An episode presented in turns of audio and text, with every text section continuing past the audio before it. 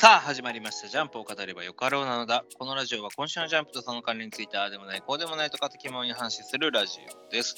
本日お届けするのは私、不動とミスさんです。よよろしくお願いします。2024年2月26日発売今週のジャンプは13号表紙関東カラーはワンピースです。はい、ということで2月が終わり3月になってもう春ですね、というこの今日この頃はい、皆さんスパイダーマンはお好きですよね。季節関係ある？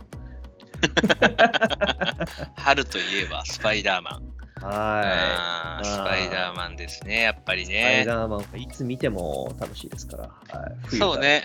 なんか日本人にとって一番こう身近な距離というか、親近感があるキャラクターって、まあマーベルとかで言ったらやっぱスパイダーマンになるんじゃないのって個人的には思うんですけどね。まあ、アメコミの中で考えると、スパイダーマンだとか、バットマンとか、その辺ですかね。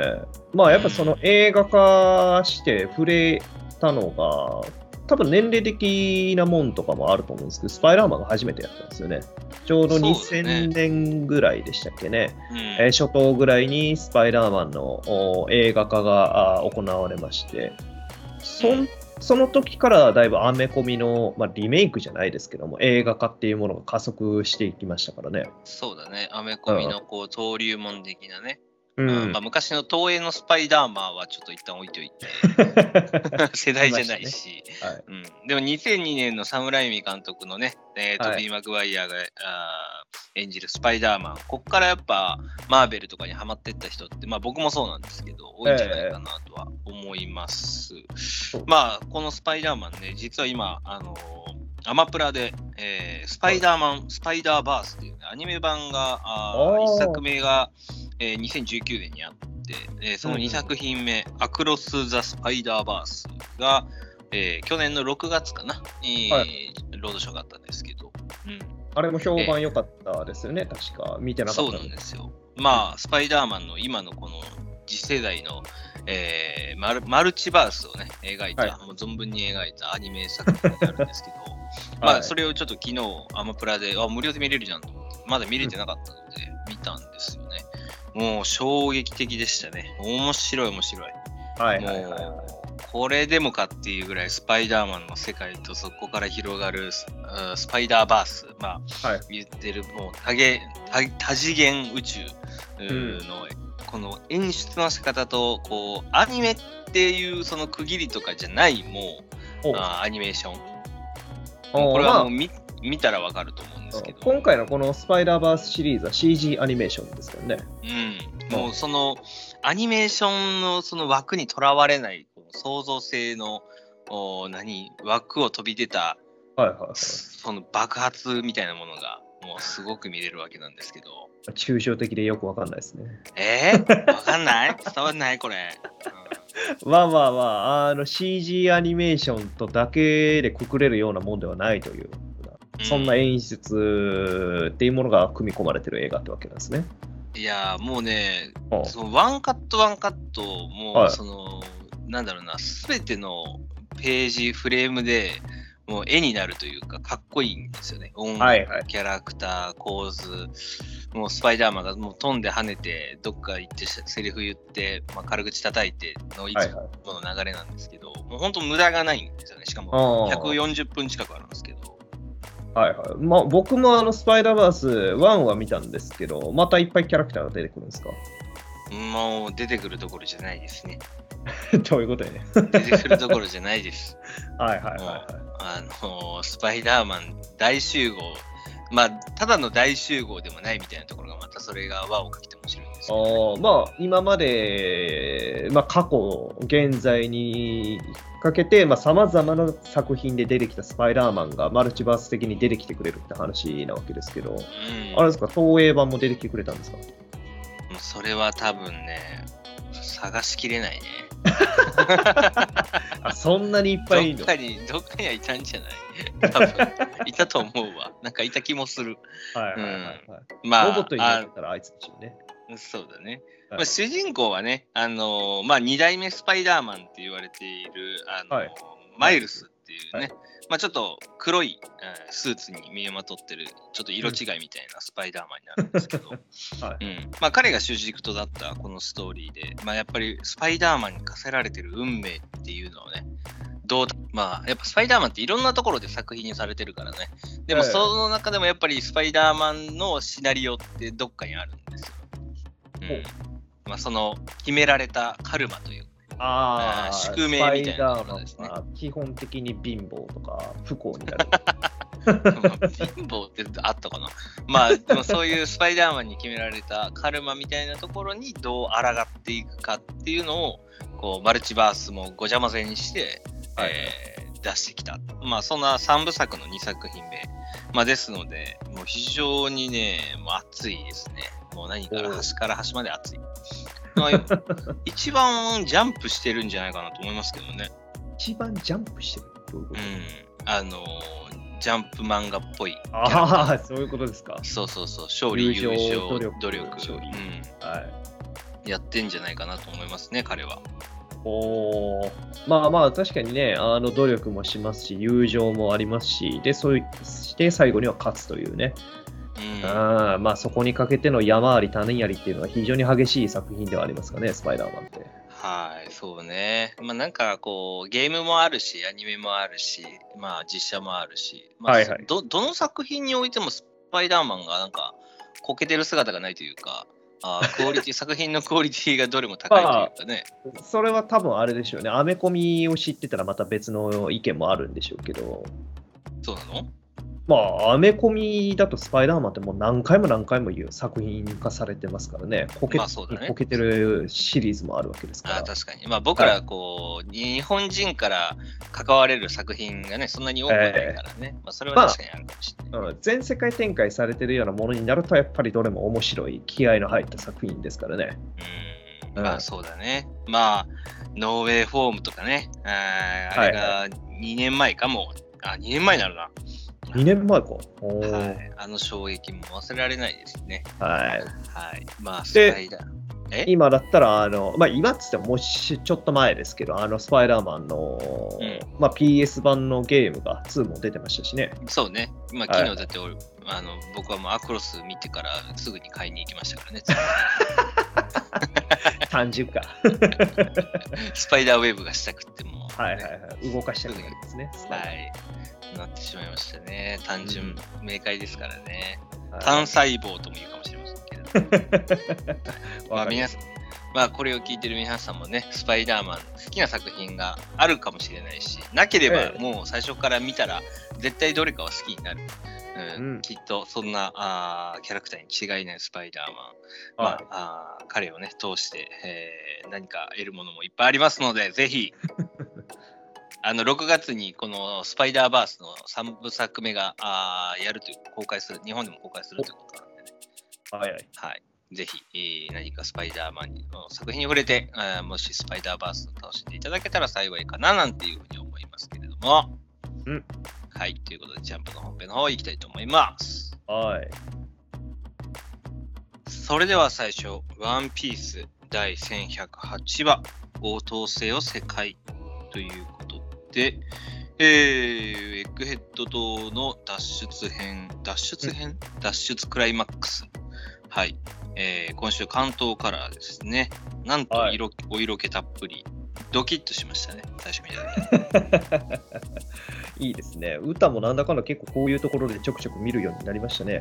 ねえ露出度が激しいですね。あそういう意味合いでなく、こうメディアへの露出がね。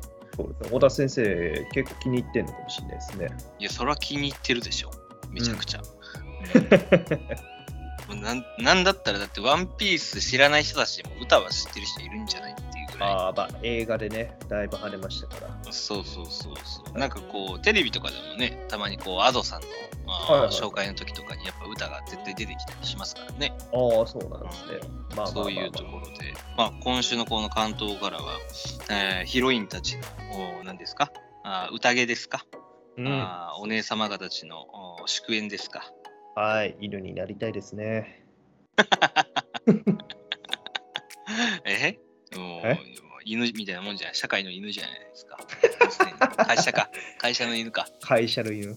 はい。まあ、そいいですね。この中に混じっておつまみ食べたいですね。個人的にはね。あ、おつまみが？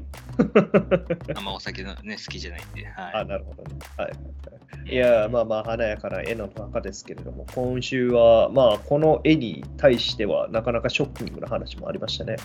そうね。えーうんグレッドと、まあ、カリブの話は、まあいいか。えー、まあ、ベガパまあ、ンクです予想通りですねか。らね。予想通りですからね。はい。まあ、ベガパンク、さよならベガパンク、ありがとうっていう感じですか？キザル容赦なかったですね。結局、もうなんかどっちつかず、もうなんかどっちつかずだな、だけど、もう最後はこうするのかみたいなあうん話ですね。ベガパンクにとどめさせたのをなんか、なんか刻るっていうのも嫌ですけどね。あーまあそうですね。まあまあ、ほぼ致命傷に近かったわけですから、どっちにしろっていうのはあったんでしょうけど、もうこれでダメ押しって感じでしたね。なあ、そんなね、何も同じお腹に穴開けなくたっていいじゃないですかね。すでに開いてたお腹にもう一回入れただけかもしれないですね。ねえこれ針の穴にもう糸通すレベルで実は食らってないみたいなことないですか？開いてた穴に通してますみたいな。あノーダメですみたいなね。実はこのレーザーであの止血してますみたいな。どういうこと？傷傷とうまいこと焼いて。その部分の今後開いたままになりますよ。臓器が。されてこんなんやはってい。ベガパンクの体がどないやってんねんっていう。はいいやー、ちょっと辛いですね。でもね、普通にそのサテライトがいるからいいとかでいううんこともありますけど、やっぱり本体があーもう見見れなくなってしまうのかなと思うと少し寂しいですね。まあそうですね。言ってもこのワンピースという話を、まあ森に盛り上げてくれた存在でもありますんで、まあ最近になってようやく姿を見れたっていうのはありますけど、うーん。あーまあ本当にうんまあ、ルフィたちが守れなかったっていうのもまたちょっとしんどいんですけどね。まあね、サンジが、え、待てっていう風な、ちょっと、うん、うん。ダサかったですね。まあ、助けきれてない感じはね。え、ちょっとタンマーみたいな感じなのか。はいはいはい、はい。はいまあ、ありがちですけど、キザルに追い込まれてしまって、えー、3時でも守れなかった。うん。リンゴのおっさん、まあ、ルフィもあーサタン星の相手でそれどころじゃなかったんですけど、ベガパンクがやられた後に、まあ、ルフィが巨大化して、2人とも抑え込むシーンはかっこいいんですけど、これをちょっと2ページぐらい前にやってほした そうですねあの。もうちょっと早めにやってくれてれば違った結果もあったでしょうが、まあこれはこれでかっこよかったですね。あの、二人を取り押さえてるこの姿。うん。まあ、これはすごくもうなんかワクワクしましたね、今週ね。まあ、ただもうなんか、サタン星が全く話の通じる存在ではなくなっているのも少しこすごく怖いんですけどね。おー、どうでしょうね。まあ、もともと話が通じるような人間ではないでしょうけど。うん。いや、なんかもうさ、本来の姿なんでしょ、多分これが。目つきとか、あー体の体型どんどん変わってきてるじゃないですか。はいはいはいはいはいはい。うん、なんかもう、ああ、やっぱり人間じゃないのかなっていうのを、だんだんとお頭角を表してきてますよね。はいはいはいはいはいはい。まあ、これが身の能力じゃなくて、もはや、これこそが真の姿といいますかね。うん。逆に見送って、ひ人人の見送って人間の体になった的な話の可能性すらあるかもしれないですね。ああ、なるほどね。人人のみ、モデルおじいちゃんみたいなやおじいちゃん。モデルハゲとか。つ。モデルハゲいたな、ほんまやな。どう見てもモデルハゲだったな、あれはな。モデルハゲモデルひモデルヒゲとかね。モデルモデルテップとか。まあ、いやでもまあ。あー今回のでね、あの真実っていうものが明かされるわけですから、まあ、この辺りの話がもしかしたら触れられる可能性もあるかもしれないですよね。ああ、その五老星について？五老星というか、まあ、あの世界の成り立ちとして、その世界政府っていうものがなぜできたのかっていうようなところだったりとか、あーまあ、そのここから紐解いていくと、実はあの天竜人はバケモンの子孫であるみたいなものとか。はいはいはい。うんまあ、そうだね。てか、まあ、ベガパンクから明かされる事実が、まあ、五老星とかイム様とかに関わってないと、まあ、特に驚きもないもんね、こっちとしてもね。ええそうそうそうそう。まあまあ、とはいえ、うんうん、そこに関わる部分じゃなくても、あの空白の100年だったりとかね、まあ、その辺に関しての話っていうものが真実として、えー明かされる可能性があるわけですから、まあ、しかも世界の真実って言っちゃってるからね。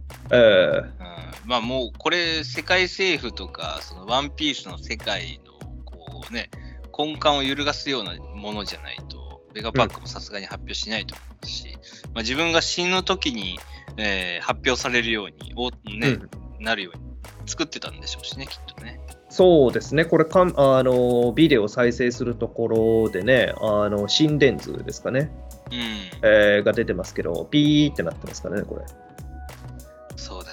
まあただ悲しいかな。うん。次週ではこういうの明かされないんだよな。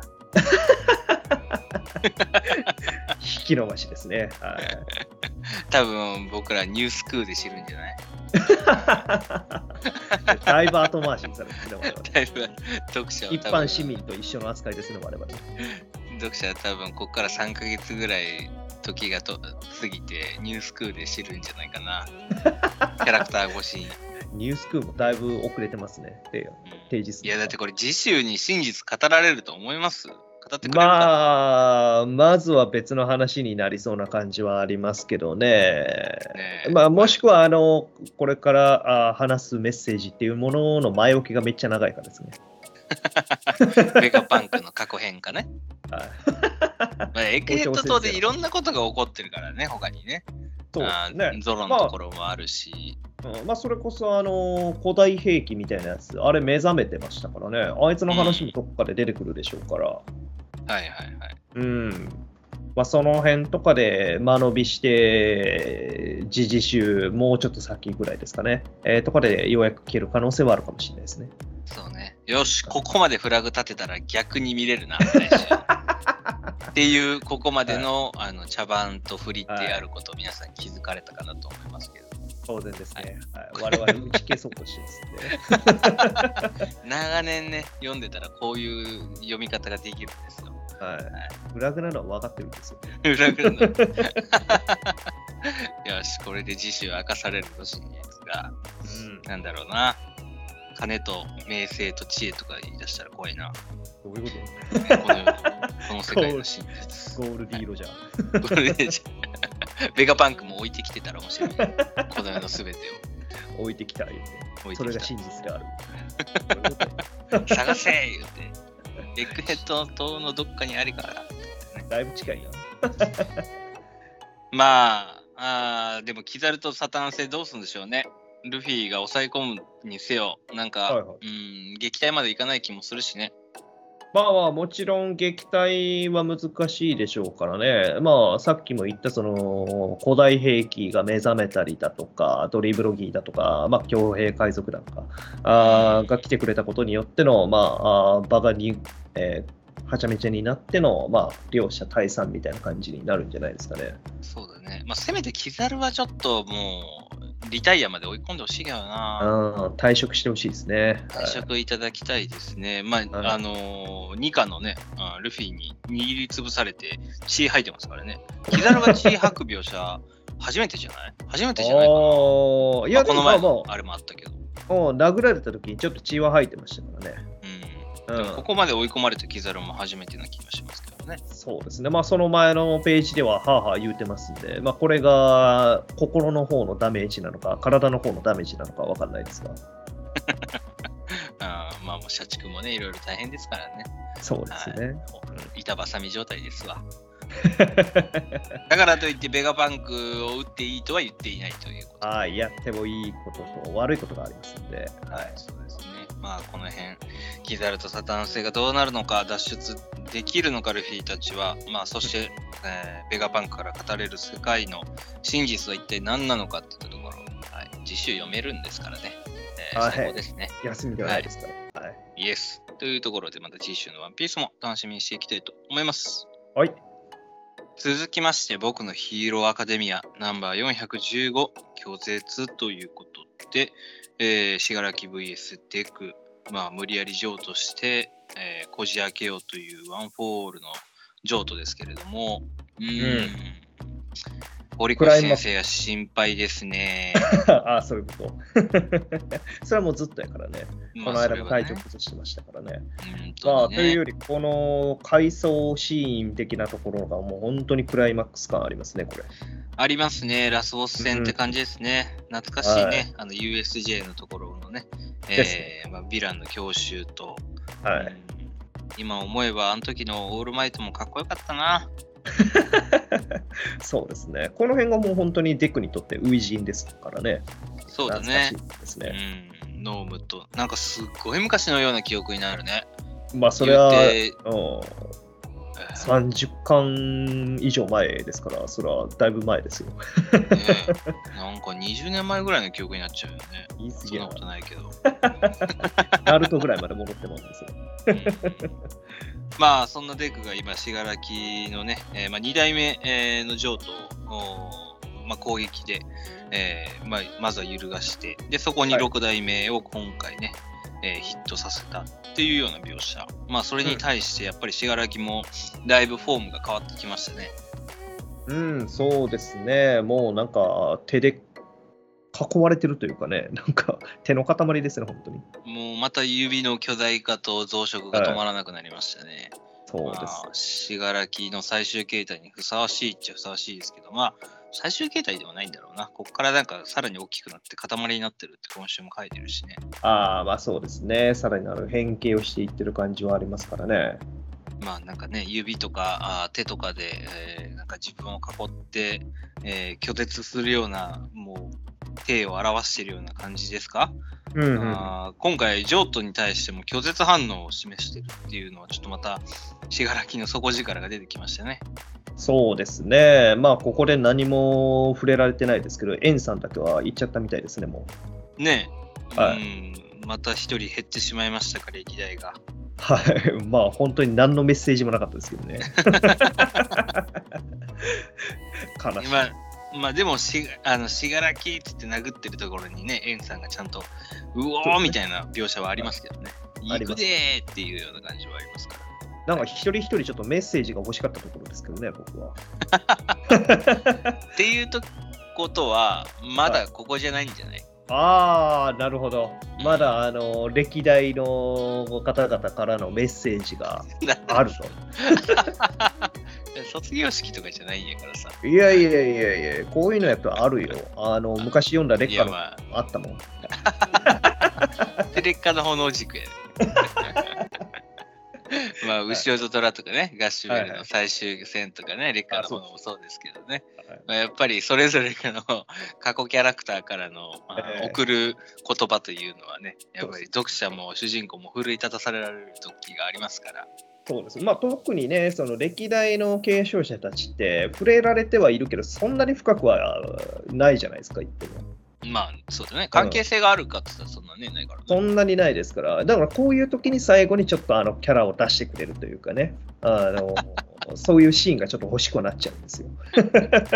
でも、オールマイト合わせたら8台いるんでしょ。そうですよ。多くない？尺足らんからね。?1 人30秒でお願いしますみたいな、なんかあの結婚式のメッセージみたいになるで。ありますね。あ、えっ、と、おめでとうございます。はい、はいみたいな、なるよ。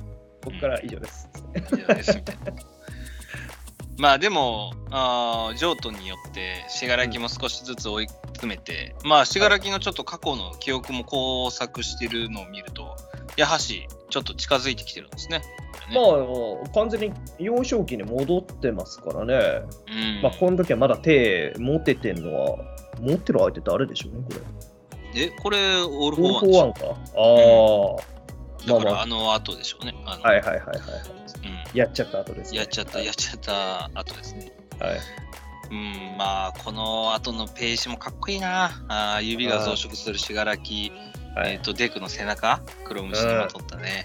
そうですね。もう黒鞭が本当に筋肉みたいになってるんでね、途中あの、死柄木緑谷のところの口のところとかもすごいことになってますもんね。うん、うんいいですね。黒ムチフォームのデックもかっこいいけどな。まあでもなんかはやっぱり最終的にはこれも譲渡しなきゃいけないってなると、そうですやはね。し捨て頃かという感じもしますけどね。ですねで、そして、まあ、デクのね、やっぱりヒロインといえば、初音ちゃん。うん、なんで。まあ、サポート役ですからね。はい。初音ちゃんも出てますし、まあ、なんだったら、その真横でジェントルがね、人助けを手伝ってくれてるっていうのはちょっといいですね。うん、よかったですね。まあ、ジェントルがやっぱり味方側に最終的についてくれるのは予想はしてたけども、やっぱり改めて嬉しいね。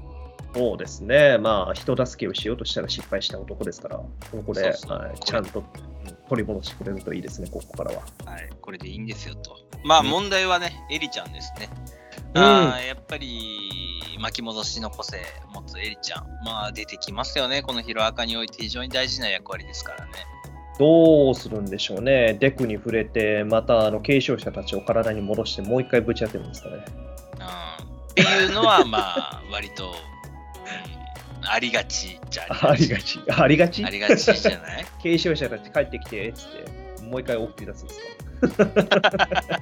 いや、なんていうの？まあ一度あ、あまあそれでダメージ与えて、継承者たちを戻して、まあ、はい。もう一回、ワン・フォー・オールの力を見せつけるじゃないけど、はい、はい。まあそれが決め手となるみたいなことも、まあただ、エリちゃんの個性というか、エリちゃんがあの戦場に来てっていうのがまずちょっと恐ろしいので、まあ、そもそも場所考えて一人で行けるような場所ではないですからね。そうだね、それもあるしね、でもじゃあうんエリちゃんなんで走ってんねんっていうことを考えると、あと残ってるカードはやっぱり黒霧かな。ああ、黒霧あ、なるほどう。ん白雲にまで戻すと。の道かなとかね。はいはいはいはいはい。まあ、でもそれ言ったらね、オールマイトもありますけどね。オールマイト？オールマイト、巻き戻すってこと？あー巻き戻す、トゥルーフォーム。トゥルーフォームじゃない、マッスルフォーム。ああ、えそこまでできるんかな？あ、まあできるか。まあ結構ね、しゅあのーそれでももうオールマイト食っちゃうじゃん。最終決戦、オールマイトが全部決めちゃって終わるじゃん。あーそれはそれでかっこいいですけどね。見たいけど、個人的にはそれ。はいはいはい。オールマイトはもう、この前のね、アーマード、アーマードで終わりな気はしますけどね。まあ出し切りましたからね。さすがに。うんまあ、あとは、まあ、やっぱりエイリちゃんといえばで、オーバーホールぐらいですか。そうですね。うん。まあ一応、治癒修繕の力も持ってますからね、分解とね。はいはい。両腕戻してあげて。うんまあ、ただ、オーバーホール、まだ、なんていう、もう精神錯乱状態で、反省とか、そういう次元じゃないしな。まあね、明らかにちょっと 復活させると危険な人物ではありますからね、そう、信楽への恨みはあれど、こう、うなんだろう、デクを助ける理由はないし、まあ、せいぜいあって、信楽をもう完全に殺してしまうぐらいでしょうね。それも最終決戦の決着の仕方として嫌だろ。ええ間違いない。オーバーホールが片付けましたみたいな。うーん。うん、それもないだろうし、でもオーバーホールが確かに役割的には残ってるのはまあ間違いないんですよね。おうなんかありましたっけ、あいつ。え？あ、いやいや、単純に、だって今、あの、ナガンといるじゃないですか。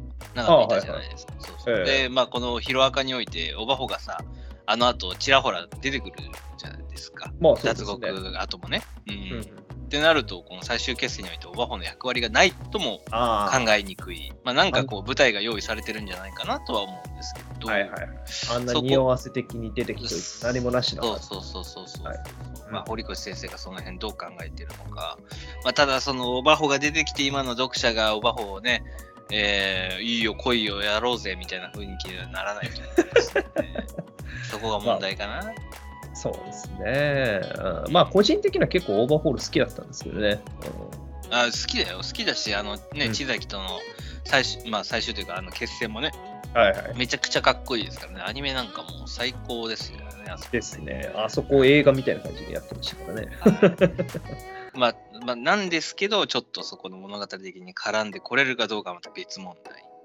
はい。そう。まあ、何よりもちょっとエリちゃんが心配。どう動くのか、どこに行こうとしてんのかっていうところがまるでまだわかんないんで。まあね、うん少なくともトイレではなさそうだもんね、これね。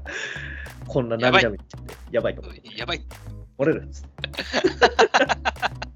おい、なんてこと言ってんねん。まあ、子供やで。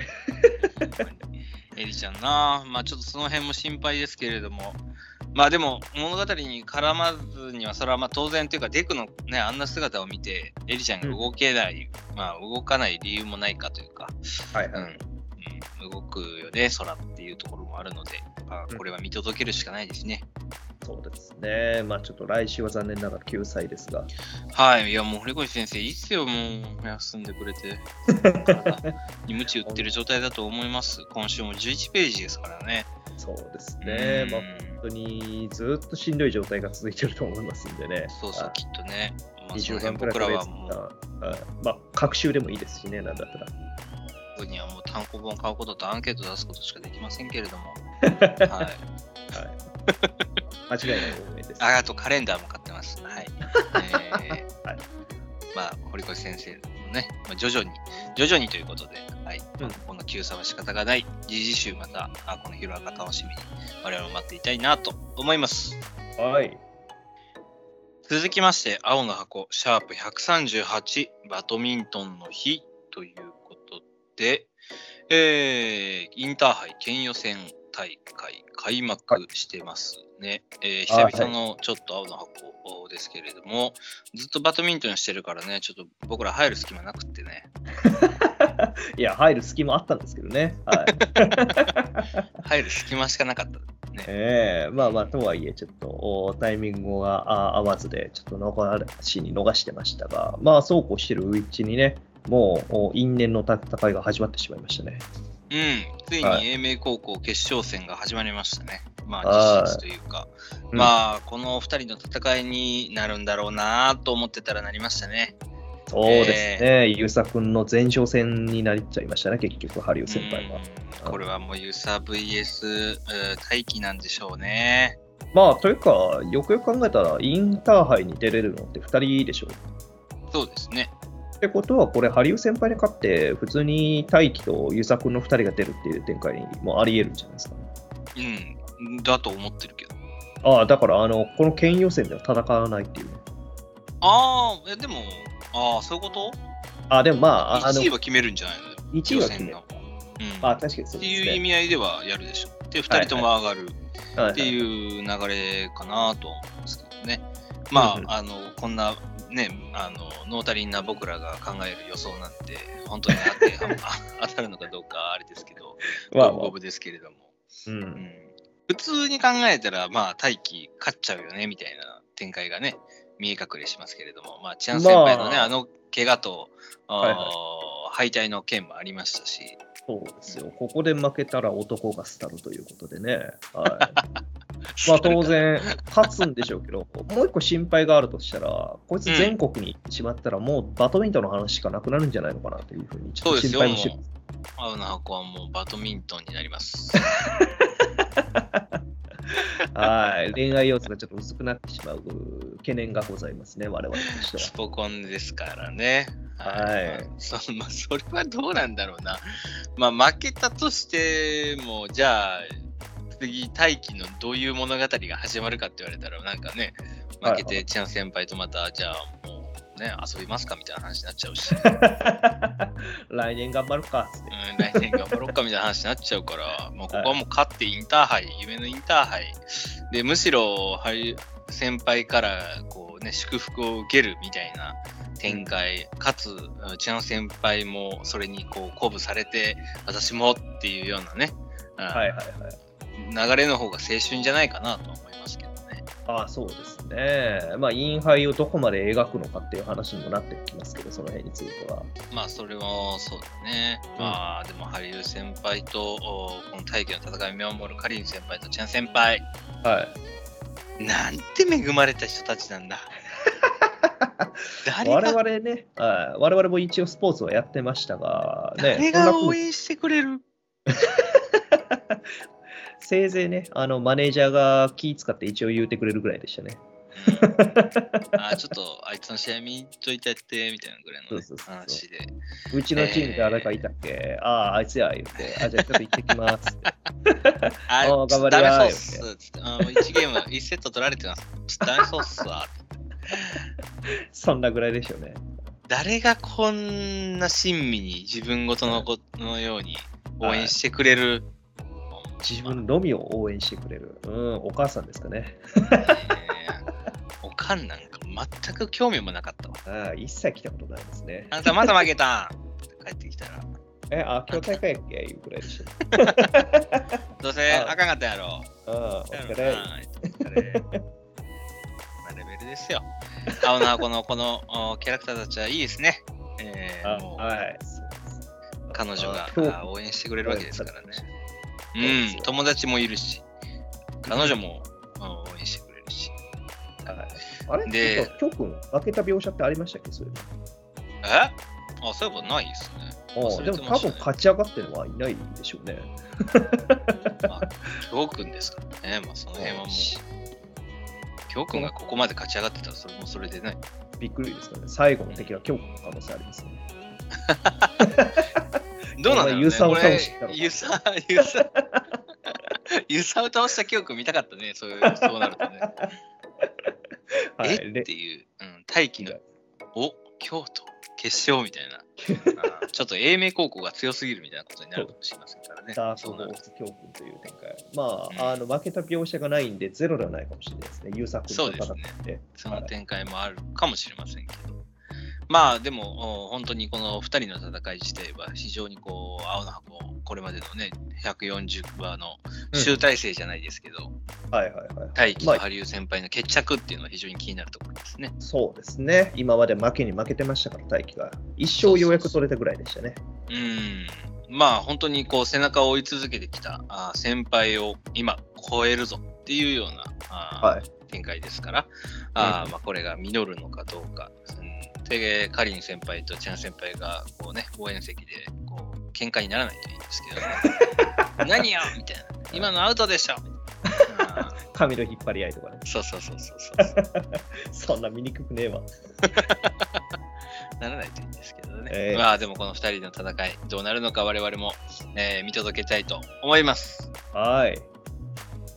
続きまして、坂本デイズ、デイズ156スポーツマンということで、殺し屋店続々集まってくる、えー殺し屋ども、あスラー VS えーシンたち、えーまあ、オーダー含めたね、えーチームですけれども、うーん、すごいね、鈴木先生のこの画力と構成は。うん。構成、うん、今回は迫力かなド迫力ですね。はい。クレーン車が出てきたところとかね。うん、この熊の実の壁から、え、何パリってと思ったら次のページでも驚愕でしたね。わーっていう飛び出す。これはあの、赤と青のあの、サングラスかけて見たかったですね、これね。今でもやってるんですかね、その 3D3D がメね。ガネ。最近見なくなりましたが。ねコロコロコミックスとかによくついてたけどね、今あないのかな、ああれ。でもジャンプでもたまにありましたよ。うんうん。言うてえ？10ジャンプ？年前、10年、ジャンプで？15年前ぐらいでもありましたよ。あの赤青メガネそうそうそうそう。あの全部じゃないですけど、一つの作品だけその赤青メガネで見れるようにしてるシーンとかありましたよ。あ、そうなんや。そうそうそうそんなんあったっけ？全然覚えてない。コロコロコミックスぐらいやった記憶やけどね。まあああ。どうでもいいんですよ、そんなん。何で引っ張ろうとしてねんうん、て。本当に今、危うくちょっと PSVR の話しようかなと思っちゃった。なんで？いやその飛び出す仮想はいはい空間の話。うんいやいや、じゃなくて、脱線もいいとこすぎます。まあ、天音くんの乱入によってね、まあ、また、あー混戦に混戦が重なっている状態で、ああ、獅子場さんにはバレましたね、四つ村さんの。うん。そうですね。まあ、四つ村さんが生きてることは、あ獅子場さんが分かってもいますし、まあ、ここはどういう会話が今後繰り広げられるのか、ちょっと気にはなりますが。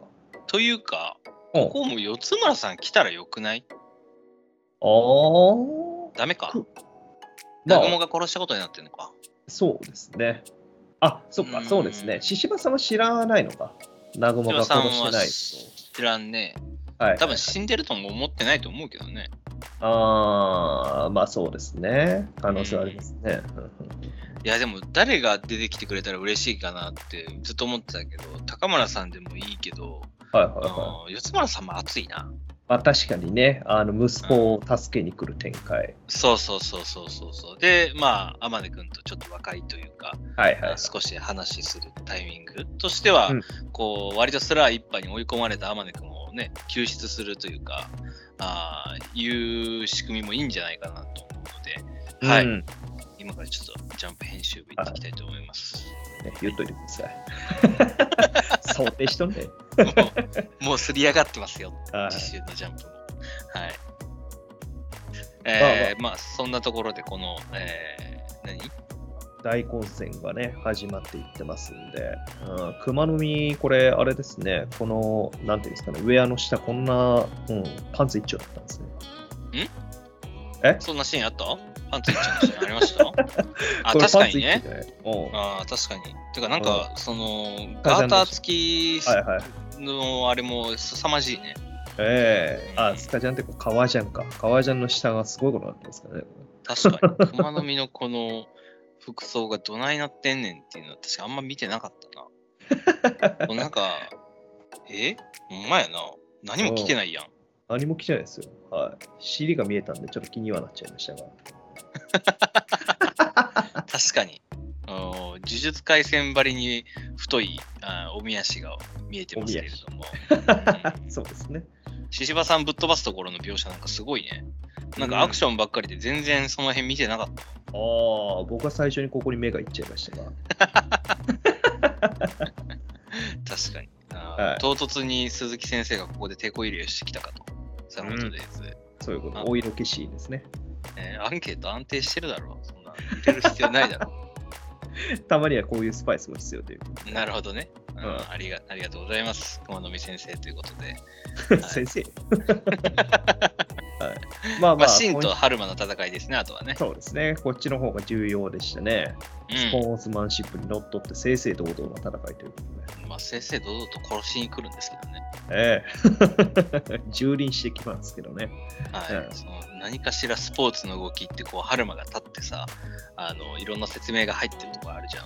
はいはいはいはい。すごい、ここ、ハンターハンター感もあるし、呪術廻戦感もあるよね。ありますね。まあ、ハンターハンターだからっていうところあるでしょうが、大元としては。このキャラクターの紹介、あの、1ページって、もうなんか少年漫画のフォーマットになってるよね。ええもう なんかあるんでしょうね。あの、初心者の説明用にね。うん、ありますね。あ まあまあ、こういうのスポーツに精通していれば大体わかりますし、で、大体道具を使うようなスポーツになってますからね。うん、わかります？確かにね。我々だったらうんわかりますね。な、なに、何が、何が？わからないけど。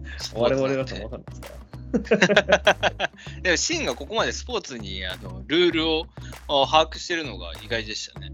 そうでしたね。なんか前、誰誰だとか忘れましたけど、把握してないけどみたいなことを言ってたような気がするんですけどね。なんかそんなキャラクター設定あったかなっていうのをちょっと思いますけど。そうですね。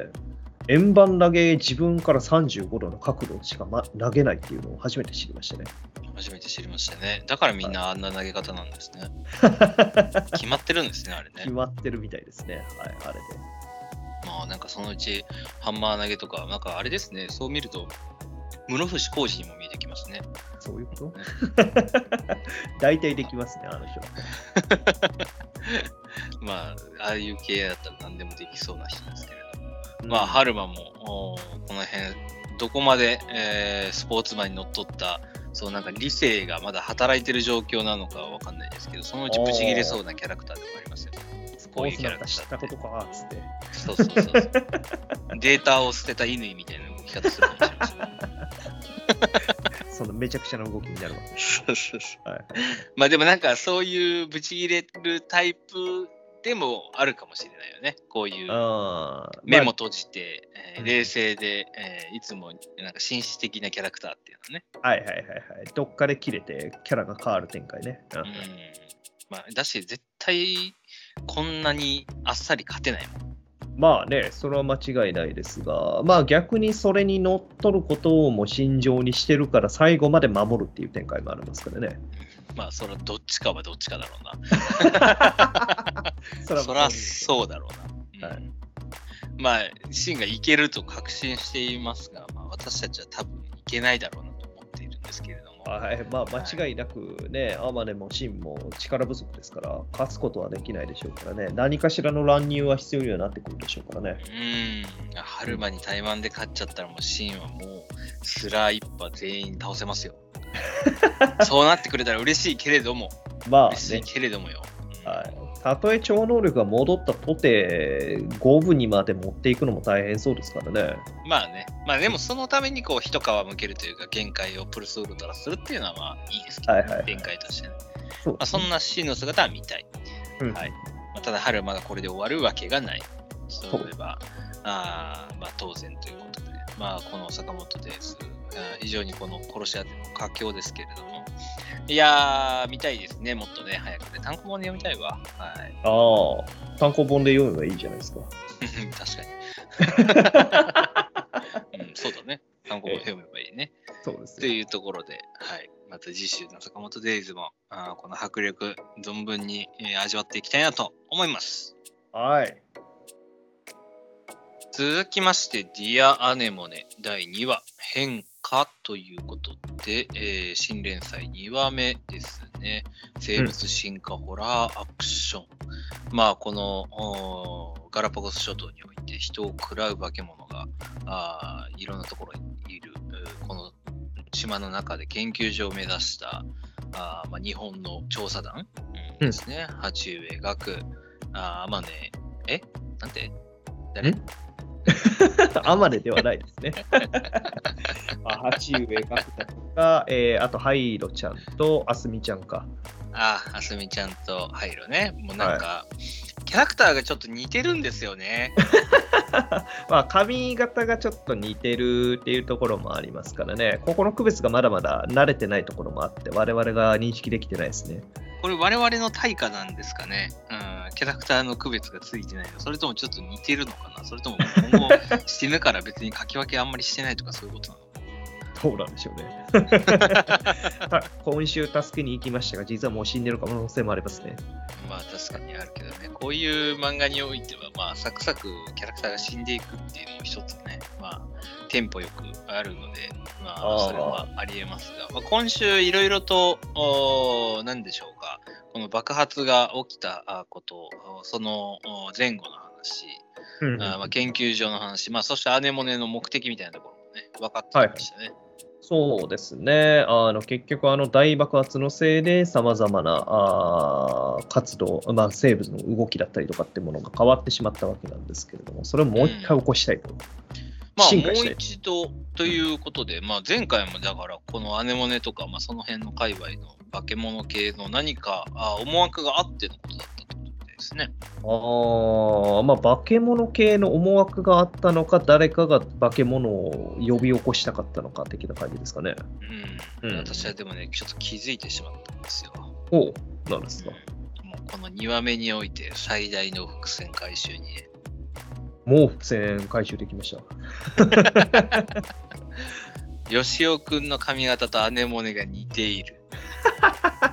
それいろんな人が言ってますね。え、そうはいまあ僕も最初に見たときにちょっと吉尾君に似てんなとは思いましたぐらいでしたんでこ、れは書き分けの問題なのか、伏線なのか、うん、まあ、とはいえ関係ないんじゃないですかね、関係は多分ないだろうな。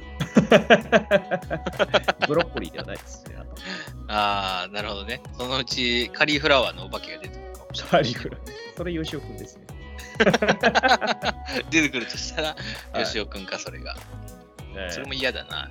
なんか、ああ、そういう展開もでもありえるもんね。研究所行ったら、吉尾くんがもう、あー化け物になってましたみたいなね。はい。うんで、吉尾君のとどめを刺すのは自分みたいなね、展開あり得ると思いますよ。いや、もう、アネモネかんじゃん、それ。いや、いや、まあまあまあアネモネ終わるやん。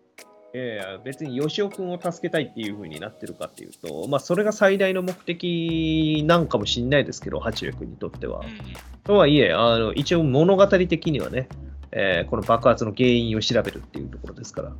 まあ、そうだね。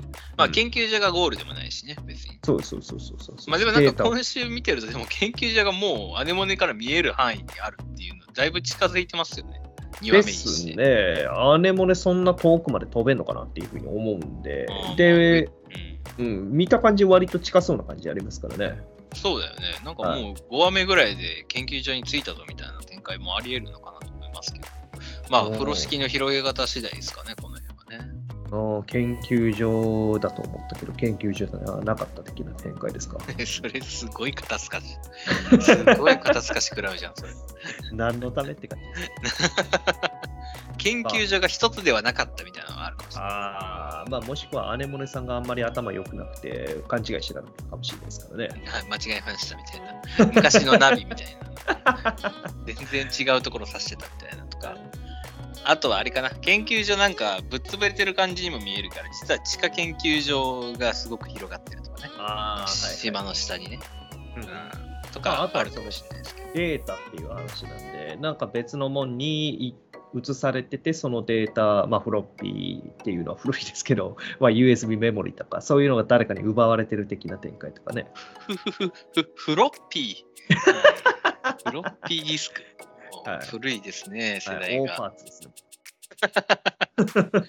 失われたテクノロジーになるんじゃないですか、ええそれは。ポストテクノロジーです。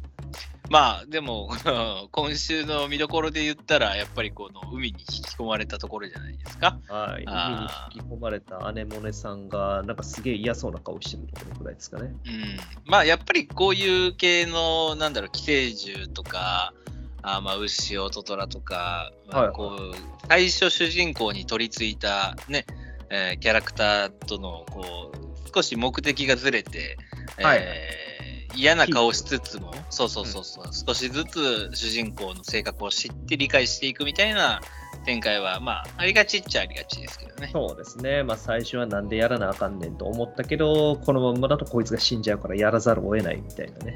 うん。まあ、そういう展開は好きですね。ええいいですね。まあ徐々にこの二人が仲良くなっていって、うん。もうまあ腹いっぱいだっつってね、終わりですね。おい、ネタバレやぞ。最大のネタバレやぞ。どの作品とは言わんが。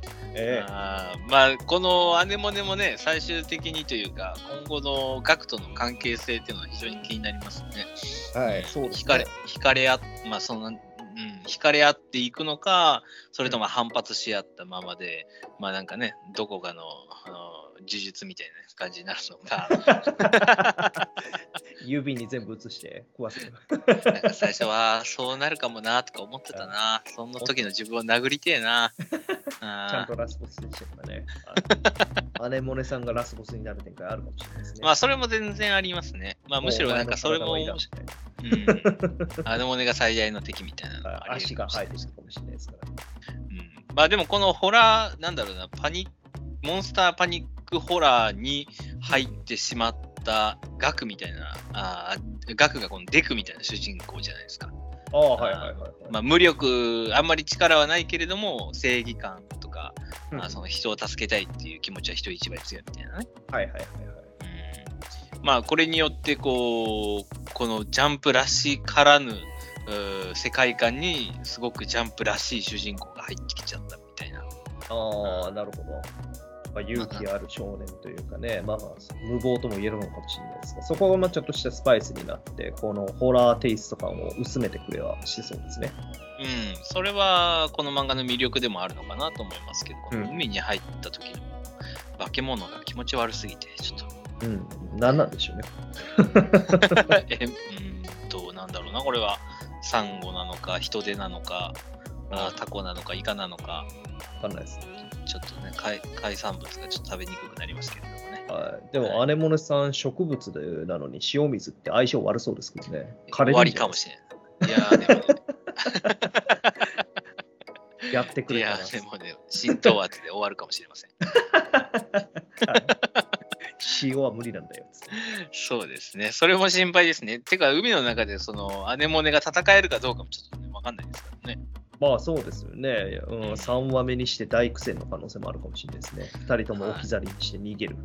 まあ、こういうでも未知な化け物が出てくるところはやっぱワクワクしますね。楽しみですね。はい、どういう展開になるのかっていうのが予想つかないので。はい、ということを踏まえると、この2話は非常にこう背景、経緯とか、あー少しわからなかった世界観の情報とかも出て、なおかつ主人公のいい部分も出て、アネモネのおまあ、正確性もなんとなく分かってくる。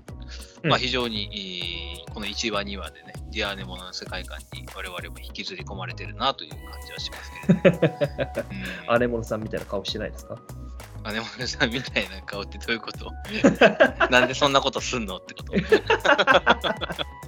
何やってくれてんねんみたいな顔。ね。はい。おとなしく研究所行けばいいのにって、まあ、ええそんなのね、ホラー映画でもいくらでも思いますけどね。はい。なんでその扉開けんねんとかね、なんでトンネル行くねんとかね。分かっとるやろみたいなね。ありますからね。ありがち。でも、それがないと物語進まないんでね。そうですね。はい。というところで、まあ、このディアーネもね、非常に、まあ、面白い、斬新、ドキドキさせられるっていうところで、この3話目もまた、あーどういう進化が待ち受けるのか、楽しみにしていきたいなと思います。はい。続きまして、神楽鉢第22話、亀甲ということで、えー、まあ、千尋、柴さんたちが落在地に、えー今度出品される真打ちですね、妖刀うん。一番やばそうなやつ。うんあれがまあ出てくるということで、まあ、さざ波家、まあ、そのバイヤーであるさざ波家から回収しようと企む、まあ、今週1話っていう感じですね。まあ、さざ波家のやばそうな感じもありますし、株ナビの上層部も大丈夫かよっていうようなところもありますし、まあでも、うんシャルが元気そうでよかったね。そうですね。元気そうに、なんか治癒力だとかっていうのも、いろいろと向上してそうな感じはありますね。まあ、なんか、あれだよね、まあ言っちゃえば、あの、自宅にある治癒能力みたいな、なんか、こういう RPG の、あの、起点となる、はいはいはい。あの、いろいろと千尋が外でね、あの、危ないことになっても帰ってきたら、シャルがいるみたいな、そういう、えー拠点になりそうな気はしますよね。そうですね。まあ、シャルがこの作品においてのクレイジーダイヤモンドということで、はい。回復用ですね。ストーンフリーでもあり、えー、クレイジーダイヤモンドでもあり、ゴールデンエクスペリエンスでもありというところかな。まあでも、まだ千尋の右腕治ってないですからね、今週のラスト。あそうですねあの。この腕を直すために今頑張ってくれてるみたいですね。腕直すのを試させてっていうふうに言ってますから。そうね、早くちょっと落在地までに間に合わせてほしいんですけどなとか思いながら、でも今週、はサザンヌキョーラと思う、対峙しそうな感じもあるから、ちょっと心配なんですけどね。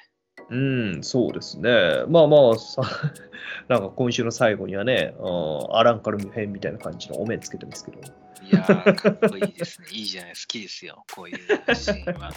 まあでも、おーそうですね、最後のさざめキョーラの部屋に、まあ、入っているところもドキッとしましたし、最初、あのキョーラが部屋に入って、まあ、何か察したような感じで、えー袖のボタンを外しているシーンで、芝さんだけ机に座ってるじゃないですか。ええですね。一瞬、ちょっとね、次のページめくるまでの0.5秒間で、え？裏切り？とか思っちゃいましたよね。気が早いね。え？とか思っちゃいましたね。あ気が早かったです。芝さんが裏切るわけないじゃないですか。あーそれはもうね、間違いなくお願いします。はい、この作品の癒しですね、芝さんは。本当にね。まあでもさ、今週の読んでてもやっぱカムナビの上層部が正しいかどうかって微妙なとこじゃないですか。まあ、今回真打ちを落札しようとしてるっていう、その組織の意向としても。まあ、説得力があるのはまあ分かりますね。が、それが、まあ、なんていうんですか、お金を渡すことによって、まあ、多分この、えー出品先は希釈なわけですから、まあ、希釈の増強につながってしまう可能性もありそうですしね。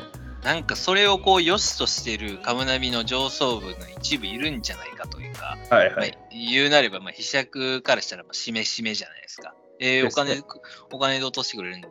じゃあ釣り上げたろって絶対なるし。ありえそうですね。はいうん、だってお金で、だって回収してくれるって知ってんだもん。そうですね。なんだったら、あの箱の中身空っぽでもいいんじゃないの？ね。やばいでしょ。まあ、そこは、あの、さざ波家が関わってるから、ちゃんとしてるんじゃないですかね、やっぱりち。ゃんとしてんのかな？うんまあでもなんかそういうの見るとやっぱカムナビ怪しい。えー、じゃあやっぱり六平国重の居場所を、うわーっってなりますよね、この漫画においては。まあまあ、あの、そもそも論のところでね、あの国重の場所がバレてしまったっていうのは、カムナビの一部の人間しか知らなかったって話がありましたからね。そうですね。ええ、まあ、どの世界においてもトップは腐ってるって話ですか？うん嫌ですね、この世の中。はい、そんなもんばっかりですね。僕も、僕も用途欲しいな。なんで？吹っ飛ばして。うっとうしい全部もうなかったことにしたい。はい。あー RPG のボスみたいになってきましたね。私も力を、力を手に入れたら、私は何するか分かりませんよ。ああ、違う違う、僕があの世界を救う方に行きます。俺は、狭 神楽鉢を読んで、この世界は腐ってるって言って、暴れ始めて、暴れ世界を、うん、世界をなかったことにしようとして、西さんが、はいあ私を止めると。すぐ止めれそう。そんなあっさりいける？ラーメン食べに行こうや言ったら止まるから。うんあれですね。くだらない、そんな話はいいんですよ、どうでも。ええはい。まあ、ひゆきとタフ君もでもやっぱりちょっとその辺は、あ腹落ちしてない感じはありますね。盛り上げてどうすんだよ、落在地ってもおっしゃる通りですね。まあ、そうですね。ここで、日行きが収まってくれるのかっていうところもありますね。結局、一まあ人で行っちゃう可能性もありそうですよね。なんか暴れてくれそうな気もするけどね、うんひゆきさん。ちょっと個人的には暴れてほしいけど、どうだろうね。はいカムナビの最高戦力って言われちゃってるから従順なのかな、この辺は。ああ、どうなんでしょうね。意外と従順な可能性も確かにありそうですが。うん、まあ、ラストの顔的にはなんかまあ、うんくぐぬぬぬみたいな、そんな感じですかね。うんうんうんまあ確かに里波家と飛釈と戦争してもなーっていうのはまあもちろんわかるんですけどね。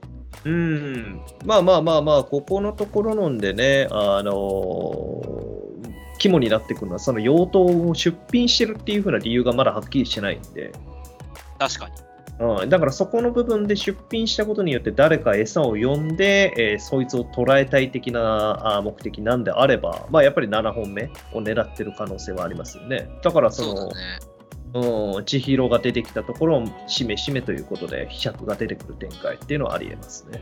まあそれかこう飛釈側からしたらさ、その妖刀真打ちも当然だけど、真打ち今命名命滅契約かはいはい。してるあの使い手もいるわけじゃないですか。すね牽制だっけ、うん。そうですねあの辺がカムナビに捉えられてるのは分かってるから、うんまあ、そういう意味ではカムナビ関係者をお落在地に持ってきたいというか、呼び寄せたいっていう思惑もあるかもしれませんよね。ああ人質にして始末しろと。そうそうそう。で、お金も奪ってみたいなね。はいはいはい。うんまあ、芸道っちゃ芸道らしい考え方かなと思いますけど。うんうんうんまあ、でも、この辺の貞波家、えー、飛釈、うんで、カムナビ、千尋たちっていう、この世界観の時点でめっちゃ面白くない？うんそうですね。はい。うんそうだねもうなんか三部作の映画撮れそうですね、これでね。まあまあ、確的にはねかにね、うん、この、なんですかね、さざ波家編ですか、あーだけでも結構ボリューミーな感じもありそうですからね。そうだね。なんかうまいこと風呂敷が綺麗になんか正方形になったね。なんかすごく、あの、この言い方が正しいかわからないけど、すごい好きですね、この世界観。で、それを、うんの中にある妖刀っていう、またキーアイテムがね、余計に、えーまあ、この漫画を盛り上げてくれるわけですけれども。そうですね。まあ、サザネメ家に関しては、今回の話だけで終わってしまうにはちょっともったいなさそうな存在でもありますしね、いろいろと使い勝手も良さそうですよね。あーこのキョラがでも終わるようには見えないよね。あーそうですね。明らかに、まあ、妖術師としてはかなりの使い手みたいですしね。まあそうだろうね。気配を感じてるところもそうだし。まあまあ、まずアラン・カルムだしね。はい、エスパーだかもしれないですね。番号何番だろうな。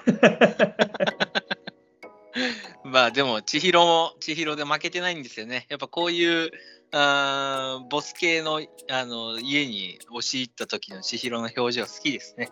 いいですよね。なんかあの脱力して下向いてね、あのそ本人的にはすごい気は張ってるんでしょうけど、リラックスしながら敵を問い詰めてるこの感じ、そかっこいいですよね。う。で、この冷徹にね、こう、簡潔に質問に答えろ。もう終わらせようっていうところ。はいはい。千尋のこの表情が非常にハードボイルドですね。はい、ハリウッド感がありますね。ハリウッドかハリウッドか？そうまあまあまあまあ、うんまあまあまあ言いたいことは分からんでもない。はい、クールですね。そうです。かっこいいはいですね。。カタカナに頼るならクールと言います。シンプルですね。日本語がうまく出てこないだけ。はい、まあでもこのキョラ編どうなるかな、えうん、あーまあここで終わるキャラクターじゃないだろうね。まあだし落在地が開催されないわけがないからね。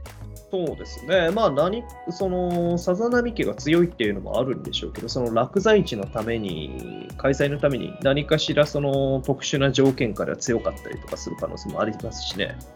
どういうことまあ、そのさあの落在地開催のためだけ、開催に関わってくることに関してだけはちょっと増強されるみたいなさざ波家縛りみたいな。縛り的なものがあるかもしれない。あーあるかもな。まあまあまあ単体ででもそういうただのおじいちゃん、バイヤーじゃないのは間違いないですからね。ええはい。まあこの辺も芝さんと千尋とうんキョラの、まあ話し合いにはならないかな。戦いが、あーはい妖術を使った戦いがどうなるのかっていうと、うん、はい。非常にこの神楽町、順位も上がってきましたね。私のやっぱり一票が効いてるんでしょうね。はいいや、まあ、面白いですから、これ。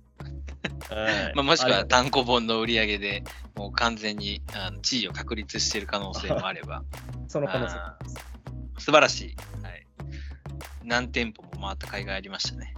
えー 結局か、まだ変えてはいないんでしたね。まだ書いてない。今の時点で。重版あまがそろそろ来ますんで。はいもう来てるんかな？うん。もう多分買えるとは思うので、うでもぶっちゃけなんかもう初版のがしても電子でも内容読んだらまあ、うん、ね、まあいつでもいいかな後ぐらいの。余裕が出っていうて、このにわかぶりが出てしまいましたね。はいはい。まあでも単行本は絶対ね、買いますので。はい。はいというところで、この神楽町、本当に面白い展開が続きます。はい。次週もまた引き続き楽しみにしていきたいなと思います。はい。はい。ここまで週刊少年ジャンプナンバー13語ってきました。次週は3月4日、あー表紙関東からは連載2周年あかね話ということで、うんいやー、早いですね。月日が経つのは。もうねそう。ですね。もう100話ですからね。はい、ははいい。もうあかね話は我々の手元を巣立っていきました。どういう立場やね。という、何様？はいはいまあまあまあまあ、えー最初から、ねうんうん面白い作品でしたからねい。や、本当にね、うんまあ、最近ちょっと語れてないのは恐縮ではあるんですけど、うんまあもう2つ目になるのも見えてきたし、ついに今週はね、領域展開もしちゃってね、はいえーもうあかねちゃんの本領発揮ですね。うん。今後はこの楽さを起点として領域展開していくんですかね。なんか力にかけそうですから、いや、でもなんかすごい可愛いし、明るいし、楽しいし、やっぱあかねちゃんらしさが前面に出てていいよね。そうですね。まあ本当に自分の人っていう風なところであれば、こういう動物系の話っていうのを得意とする可能性はありそうですね。わかそうですね、素晴らしいですね。いやー、あかね話も本当に人気があーぐんぐん上がってますし、はい2周年も落ち着いて、で、来週はね、えーキャラかぶりですね、ルリドラゴンも帰ってきますけれども、どことの？あかねちゃん、あかねちゃんと。あかねちゃんと言うほどかぶってるか。いやー、ドラゴンね、ルリドラゴン、お帰りなさいということで、ついに、うん。うん、とりあえず、えー読めます。次の3月4日発売から4月1日までの5週連続掲載はあ確約されてるわけですからね。はい、そうですね。5週連続で我々もルリドラゴンを語る権利があるということで、はい、まあ、この辺は来週のルリラゴン次第、ちょっと読んでみてからじゃないかとも言えない、えーはいところはございますけれども、はい、極力何か話したいなとは思いますよ。もちろんですね。楽しみにしてましたんで。楽しみにしてましたしね。うんで、えー来週はワンピース神楽鉢も、えーあるし、呪術廻戦ですね。まあ気になるところで言うと。そうですね。はい。あの、おっこつ先輩が生きてるのかどうかっていうところが気になりいやーます、もう読みたくないけど読みたい。いやー怖い。はあい。いやー、はい。ーはいおつとコツになっていなければいいんですが。おつとコツ。お疲れになってなかったらいいけどね。ということで。いや、もう私はもう11時50分から一回滝に打たれてから見ようかな。ちょっとね、ということで。精神を高めて、はいはい。統一してから見ましょうかね。ええプラスだはいそうだね。はい、というところで、まあ、また我々来週も楽しく、えージャンプを読んでからあー語っていきたいと思っております。皆様もまたね、何か感想、コメントありましたらいただけましたら大変嬉しく思います。はい、というところで今週、えーお届けいたしました。来週もまたあーお会いできればと思います。本日お届けしたのは私、不動と、エースさんでした。ありがとうございまし。た。バイバイ。バイバイ。